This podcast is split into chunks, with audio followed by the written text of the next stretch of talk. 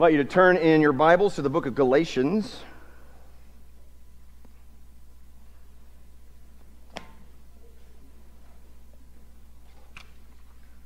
In the New Testament, a few books past the Gospels, one of these short letters tucked in the, in the New Testament. Began the series last week, calling it Called to Freedom. In Christ, we have been called to freedom and a particular kind of freedom freedom from something, freedom to something else. That'll all become clearer as we go. Paul is taking pains in this letter to release from his readers the, the bonds of, of legalism, the bonds of uh, adding things to the gospel. Faith in Christ plus fill in the blank. He's very energetic in his denunciation of false gospels and in his insistence upon the God's free grace in Christ as the only source and ground of our life and our hope and our salvation. We'll continue that walk through this book today. If someone asked you to prove the authenticity of your claim to be a Christian, what would you say? If your life and Christian witness were under scrutiny, and you needed to persuade someone that you truly belong to Jesus Christ and that you live to serve Him, what, what might you point them to? What evidences in your life might you mention? What might you ask a critic to consider about your life in order to hopefully come to the conclusion that you are, in fact, an authentic and true follower of Jesus Christ? In Galatians 1, verses 10 through 24, Paul provides a similar defense of himself, of his ministry as an apostle, and of the gospel message that he preaches. And in this section, he provides us with three marks, if you will, of an authentic messenger of the gospel. Three marks of an authentic messenger of the gospel. So, just for a little bit of context in the letter, Paul's main aim in chapter 1, verse 10 through chapter 2, verse 14, which is a pretty lengthy section of this short book, his main aim is to defend his authority as an apostle. Because, as we mentioned last week, if you discredit the messenger, you call into question the message. And these false teachers in the churches in Galatia have arisen and begun to teach a different gospel. They've begun to add some things to what people had to do in order to be acceptable to God. And they might say, well, that's not what Paul said. And so they're going, yeah, yeah, yeah, but Paul doesn't know the whole story. Or Paul's leaving part of this out. He's only given you a, a half gospel. And so Paul is making efforts here to demonstrate his authority to be a messenger of the true gospel. He wants to be very sure that the Galatians regard his message as authoritative. And so he takes pains in this section of the letter to demonstrate the divine origin of his gospel and of his divinely appointed role as its messenger. So we will look today at 1, uh, chapter 1, verses 10 through 24. So, kind of the end of chapter 1. And the first three verses here, chapter, verses 10 through 12, are sort of a thesis statement for this section of the letter. In verse 10, Paul insists that his goal is and has been to serve Christ, not to please man. In verses 11 and 12, he indicates that his desire to serve Christ has led him to preach God's gospel rather than man's gospel. And then in verse 13 through chapter 2, verse 14, Paul shares his personal experience. He talks of his conversion to faith in Christ, his appointment as an apostle, his early ministry as an apostle to the Gentiles, uh, and his interactions with the other apostles as further proof that his ministry is from God, his message is from God, and thus his gospel is trustworthy and true. So later in the letter, he's going to hammer what that gospel is, exactly what it entails. But at this point, what he's trying to do is demonstrate his credibility, his authority as a divinely appointed messenger of the gospel. And so we see in these verses today three marks of an authentic messenger of the gospel. They are, I'll give them to you quickly, and then that'll be the sort of outline we'll follow. Number one, the approval he seeks. Number two, the grace he's received. And number three, the glory he advances. The approval he seeks, the grace he's received, and the glory he advances. Let's read. I will read for you. Just follow along verses 10 through 24 of Galatians chapter 1. For am I now seeking the approval of man or of God? Or am I trying to please man? If I were still trying to please man, I would not be a servant of Christ. For I would have you know, brothers, that the gospel that was preached by me is not man's gospel. For I did not receive it from any man, nor was I taught it, but I received it through a revelation of Jesus Christ. For you have heard of my former life in Judaism, how I persecuted the church of God violently and tried to destroy it. And I was advancing in Judaism beyond many of my own age among my people. So extremely zealous was I for the traditions of my fathers. But when he who had set me apart before I was born, and who called me by his grace, was pleased to reveal his Son to me, in order that I might preach him among the Gentiles, I did not immediately consult with anyone, nor did I go up to Jerusalem to those who were apostles before me, but I went away into Arabia and returned again to Damascus. Then, after three years, I went up to Jerusalem to visit Cephas and remained with him fifteen days. But I saw none of the other apostles except James, the Lord's brother. In what I am writing to you, before God, I do not lie. Then I went into the regions of Syria and Cilicia, and I was still unknown in person to the churches of Judea that are in Christ. They only were hearing it said, He who used to persecute us is now preaching the faith he once tried to destroy. And they glorified God because of me. May God bless his word to us this morning. The first mark of an authentic messenger of the gospel is the approval that he seeks.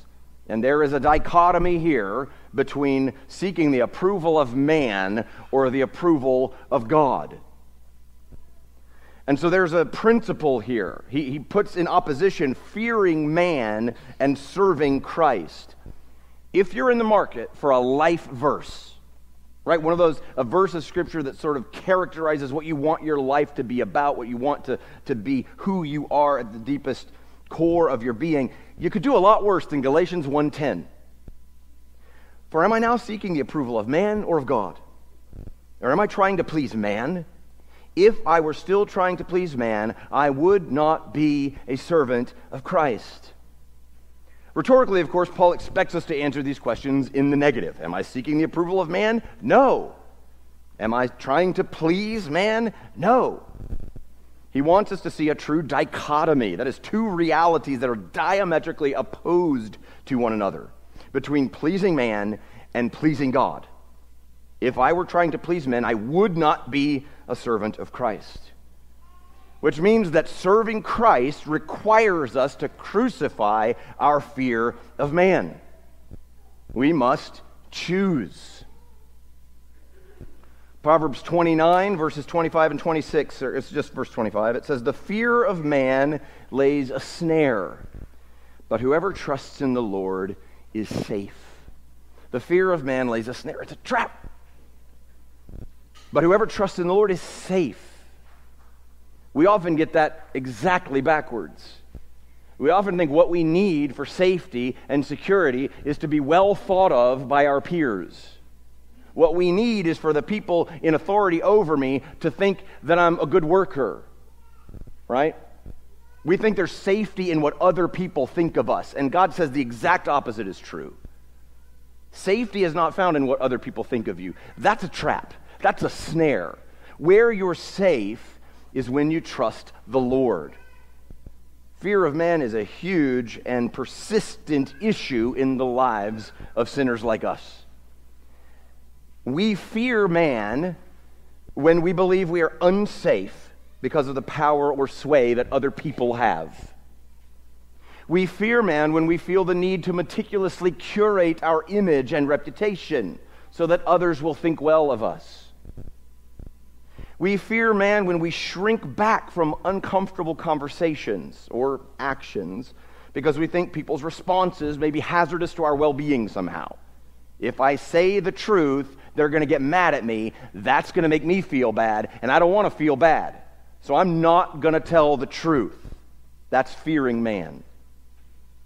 We fear man when we are inclined to mask our true thoughts and feelings with a veneer of politeness. We're in the South, you know it. Because we can't stomach the prospect of making another person uncomfortable.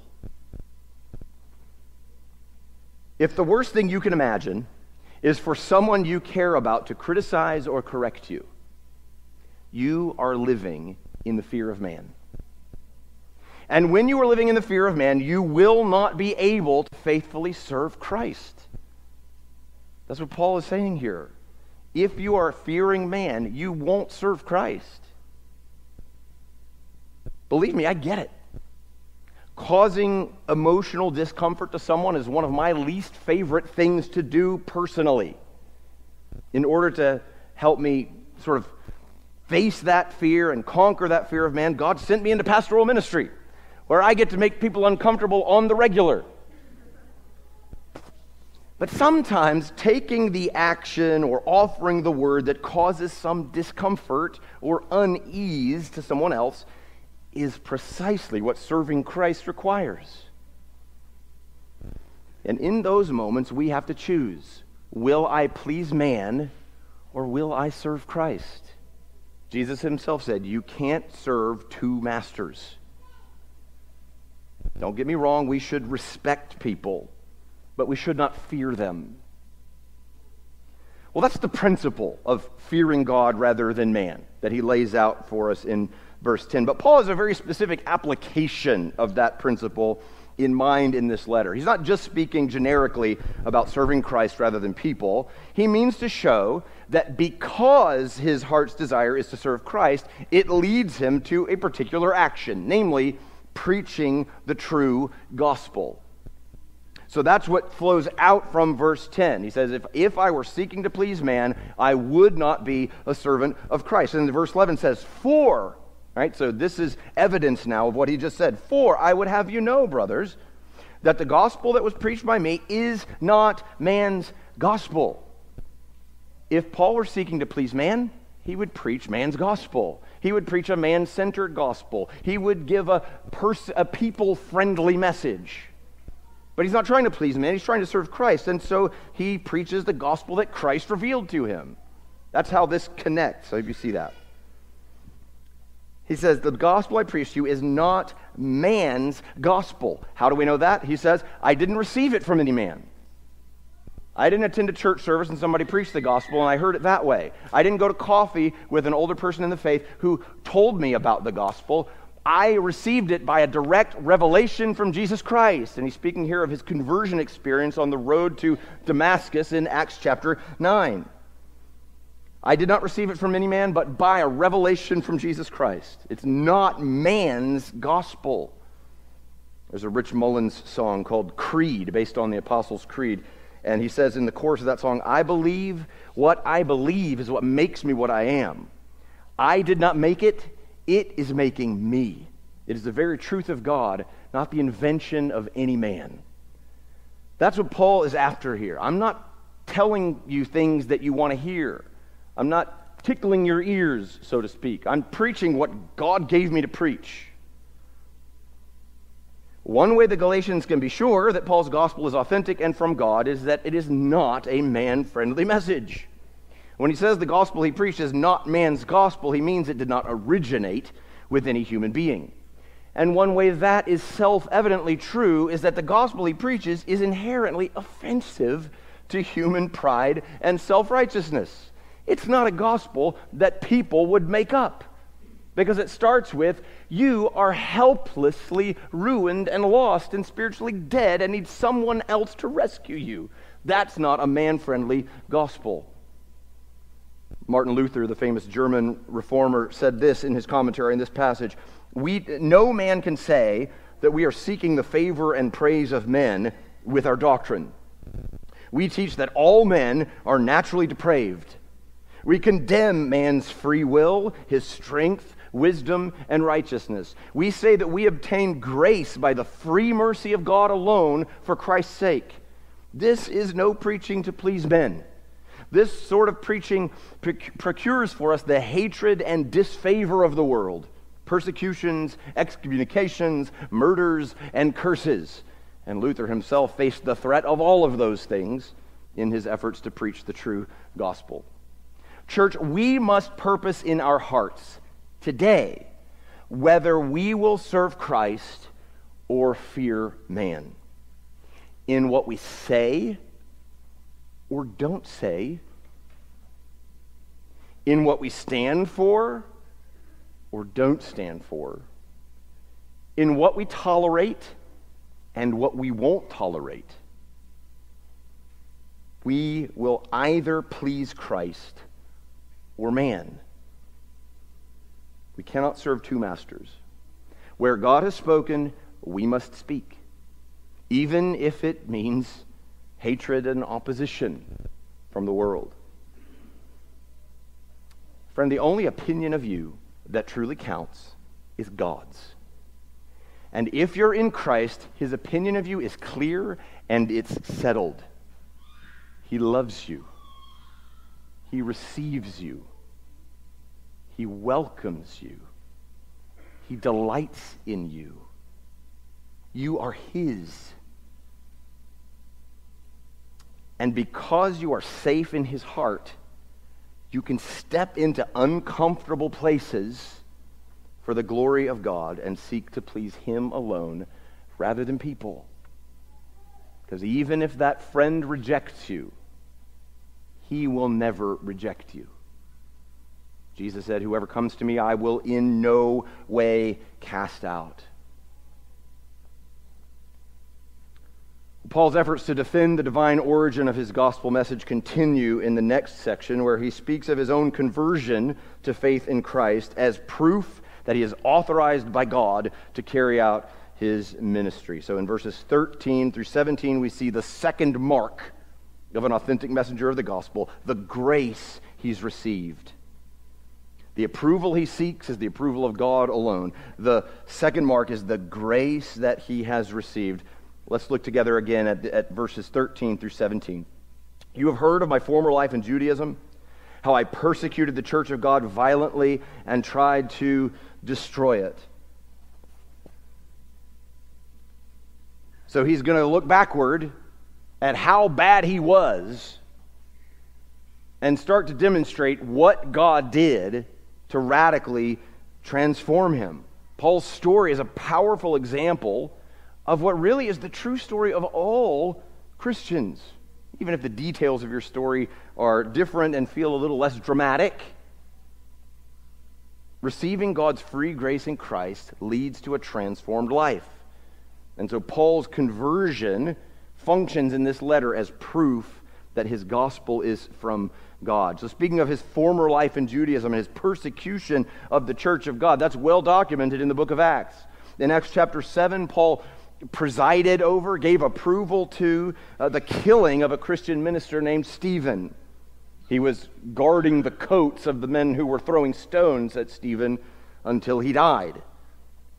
In Acts chapter 8, verse 3, we're told Saul, that's just the Jewish name of Paul, was ravaging the church and entering house after house. He dragged off men and women and committed them to prison. Bro is going to church meetings and dragging people away in chains and imprisoning them. In Acts chapter 9, verses 1 and 2, it says he was breathing threats and murder against the disciples of the Lord. And he received authorization from the high priest to go to the synagogues in Damascus, the town up the road a ways. And it says, if he found any belonging to the way, that is, those who were following Jesus Christ, men or women, he might bring them bound to Jerusalem presumably for some kind of a trial, but we know how the high priests conducted their trials. We saw how it turned out for Jesus. Probably wouldn't have worked out too well for these brothers and sisters in the Lord either. So, Paul is actively terrorizing the church of Jesus Christ. That's the life that he was living. Why? Is it because he was a jerk? No, it's because he be- thought of himself as serving God. He thought of himself as such a, uh, a good Pharisee, such a righteous person, that this is just what it required. If I'm going to be faithful to God, I'm going to have to snuff out the threat of this Christian stuff. And so he speaks in verse 14 of his exemplary Pharisaism. Right? He says, I was ex- uh, excelling beyond many of my own age among my people. So extremely zealous was I for the traditions of my fathers. Right? If anyone were going to be saved by his Phariseeism, Paul is like, that would have been me. I'm the Pharisee of Pharisees, the Hebrew of Hebrews. Right? I was the most Jewish you could get, the most passionate you could be about imposing, applying the law of God upon people.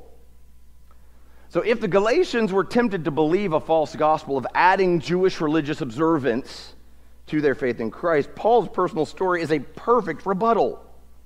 He was exemplary among his generation, more zealous than all of them in terms of his earnest pursuit of law based righteousness. And yet, that zealous pursuit did not make him right with God. Indeed, it led him to violently persecute the very people that God was redeeming through his son. Hard to imagine being farther from God than that, on the exact opposite side of his mission. So he sets the table masterfully to be able to say, if you think law keeping will make you right with God, I've got some news for you. Because I was doing it pretty well, and I was as far from God as it's possible to be. But, verse 15. But when, and then we have phrase after phrase in this verse that point us to nothing but God's free, sovereign grace. Look at this. But when he who set me apart before I was born, I didn't know anything about what I was going to be or do or what the mission of my life was going to be. Wasn't even born yet. God set me apart before I was born, says Paul. Just because he chose to. It's just God's free choice. When he who set me apart before I was born and who called me by his grace, that's again that inward, effectual call, the Spirit of God drawing sinners to repentance and faith in Christ. So he's saying, I wasn't looking for him. He called me. He called me by the grace of Christ. And he was, verse 16, pleased to reveal his son to me. Again, Paul's not looking for Jesus. Paul is on the road to Damascus to persecute Jesus' people. But God was pleased to reveal his son to him. Hey, Paul, stop. Here's Christ. Here's this Jesus you haven't been looking for. One of my favorite movies is Forrest Gump. There's the line where Lieutenant Dan finds him later in life and he says, Gump, have you found Jesus yet? And he said, I didn't know I was supposed to be looking for him. I love that line. Nobody's looking for him. Paul wasn't looking for him. Who's the seeker? It's Jesus, right? He said that to Zacchaeus. The Son of Man came to seek and to save that which was lost. The one that's seeking people out is Christ. Paul was not seeking him out, he wasn't looking. God was pleased to interrupt Paul and reveal his son to him. It was just that simple. That's why Paul gets saved, because God interrupted him and showed him Christ, period. In order that I might preach him among the Gentiles. So there's a mission, there's a purpose, there's a calling that God has in mind for Paul. Set him apart before he was born, called him by his grace, was pleased to reveal his son to him so that he might go and preach this gospel that he was trying to destroy to the Gentiles. This is just insane, ridiculous grace from God. And Paul's life could not be more topsy turvy, flipped absolutely upside down. He goes from a terrorist of the church to an evangelist for the church. God saved Paul because he was pleased to do so.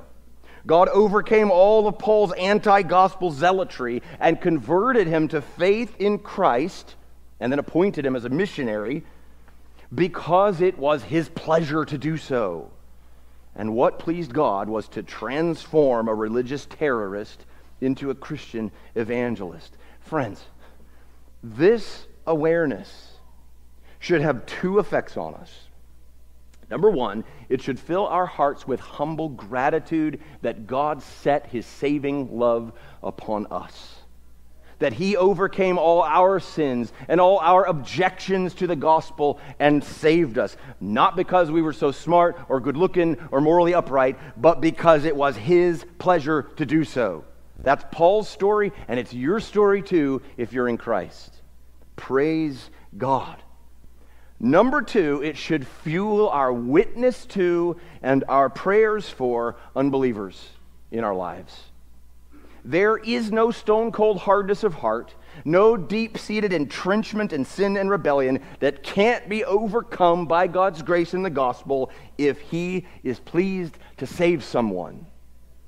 If He can turn the most zealous Pharisee, Christian, anti Christian terrorist into the premier missionary of the Christian faith, then your friend, your family member, your loved one who has spent years and years and years in hardened, unrepentant sin, who rejects God and has no time for it, is not too far from the grace of God in Christ if God chooses to set his love upon them. So plead with God.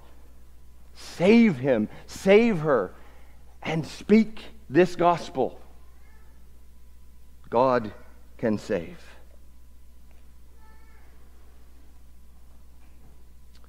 Paul's delay to visit Jerusalem is the next thing he points to as proof that his ministry is from God. Because he says, after this interruption, after this radical conversion, this transformation that happened, I did not immediately go up to Jerusalem to meet with the other apostles.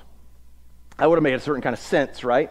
Oh, well, now that I'm an apostle, and I'm like an evangelist for this gospel, I guess I should go meet with the other people who were apostles first and kind of get their approval, get their blessing, make sure that I'm saying the same thing, right? He doesn't do that. In fact, it says for three years he doesn't do that. He spends three years in Arabia doing ministry, probably.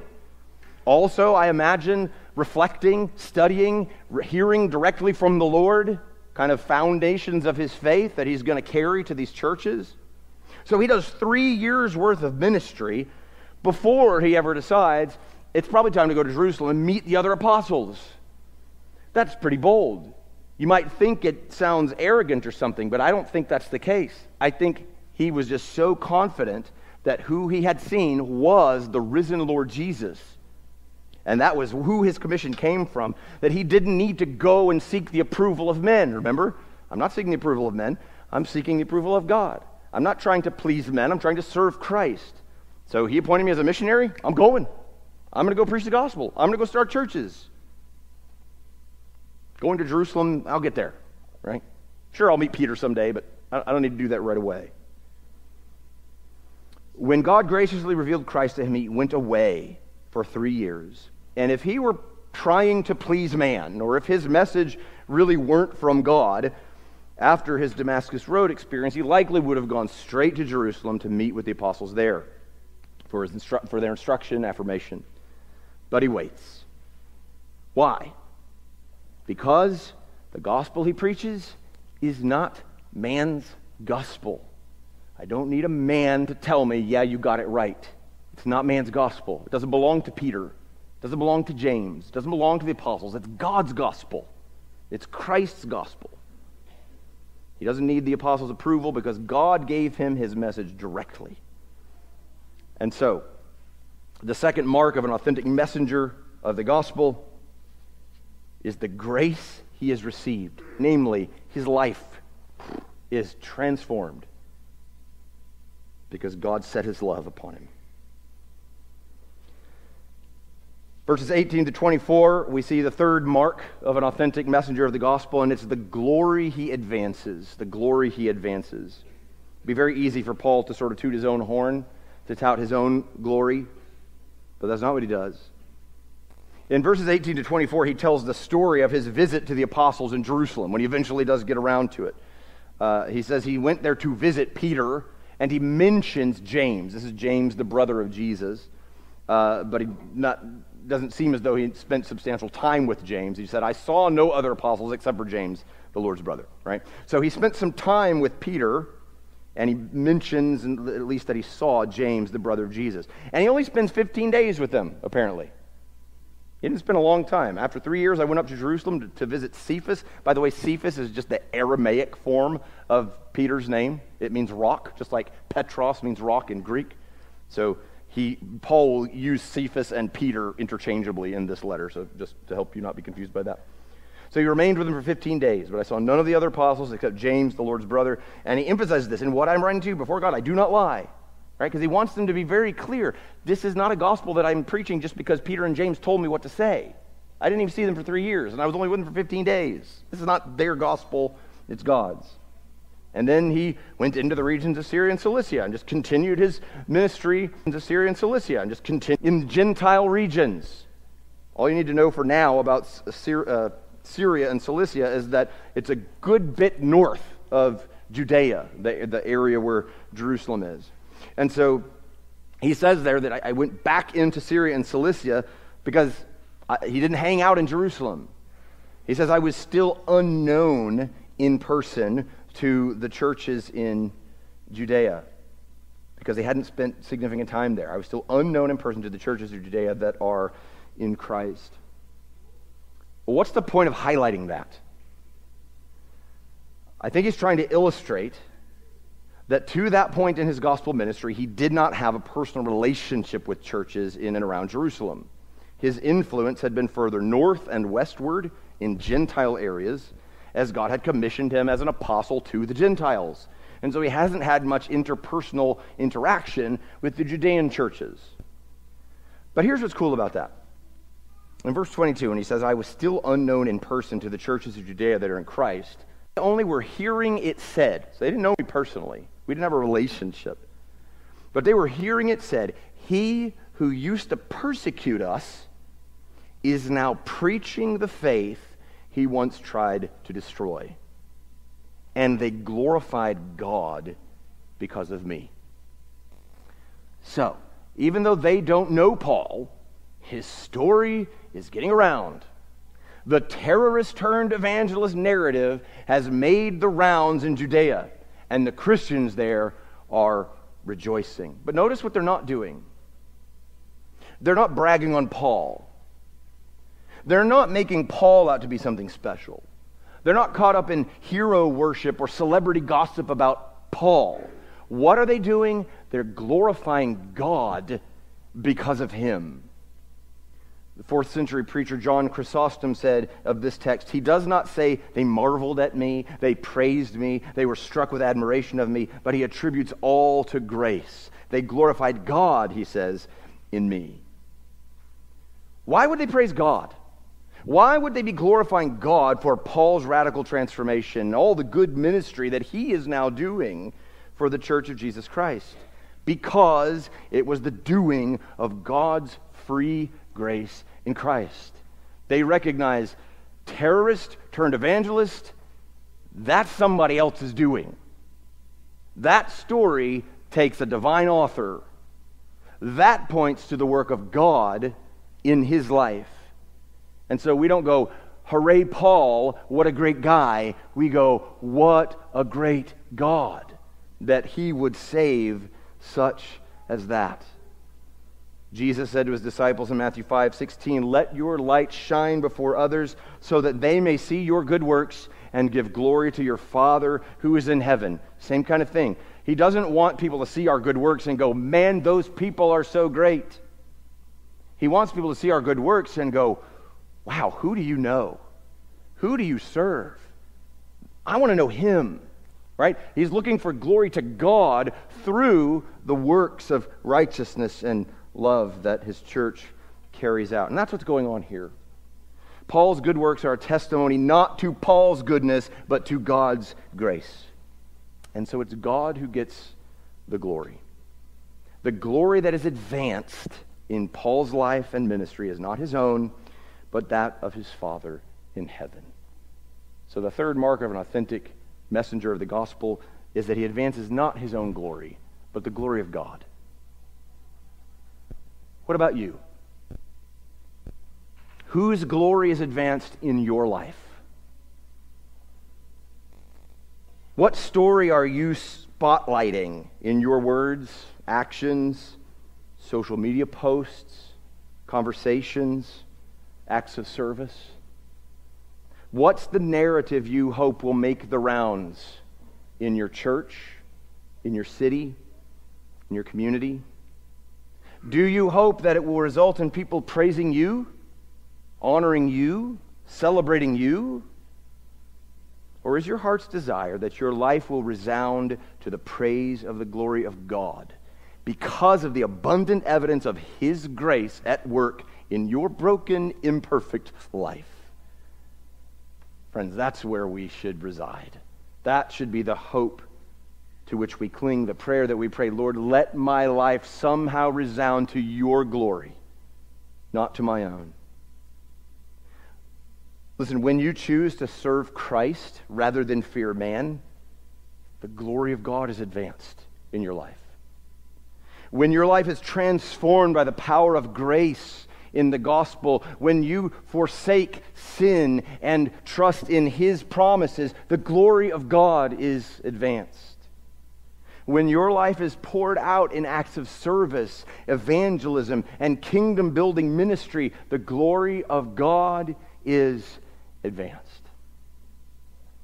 No one demonstrated this better than Jesus himself, who despised the shame of the cross and made himself nothing for the sake of doing the will of his Father. He was so committed to the glory and will of his Father that he took everything that came his way. He willingly went to suffering in our place. He willingly took upon himself our sin and unrighteousness, that he might pay the penalty that we deserve to pay, that he might become a curse for us, as Paul will say later in this very book. Because he feared God rather than men and sought to advance his glory, you have a substitute who stood in your place. You have a Savior who died for your sake. You have a Savior who has risen from the dead and defeated death and hell forever and invites all who will come to him in simple faith. Don't bring me your list of religious observance. Don't bring me your spiritual resume. Look how many times I went to church. Look how much money I tithed. Look how many old ladies I helped across the street. He doesn't care. That doesn't earn you anything with him. You come to him and you say, I fall on grace. I cling to the cross of Jesus Christ, and that's it. Have mercy on me, a sinner. And Jesus says, He went home justified. Friends, this is the gospel that we know. This is the God who we serve. And if you have not given your life over to Him, if you have not repented of your sins and trusted in Christ, alone as the source of your salvation and your eternal hope, do it today. Turn your heart toward God, invite Him into your life. We would love to talk with you about that if you have questions about it or not sure what next step to take. Find one of our members, one of our elders. We would love to help you with that.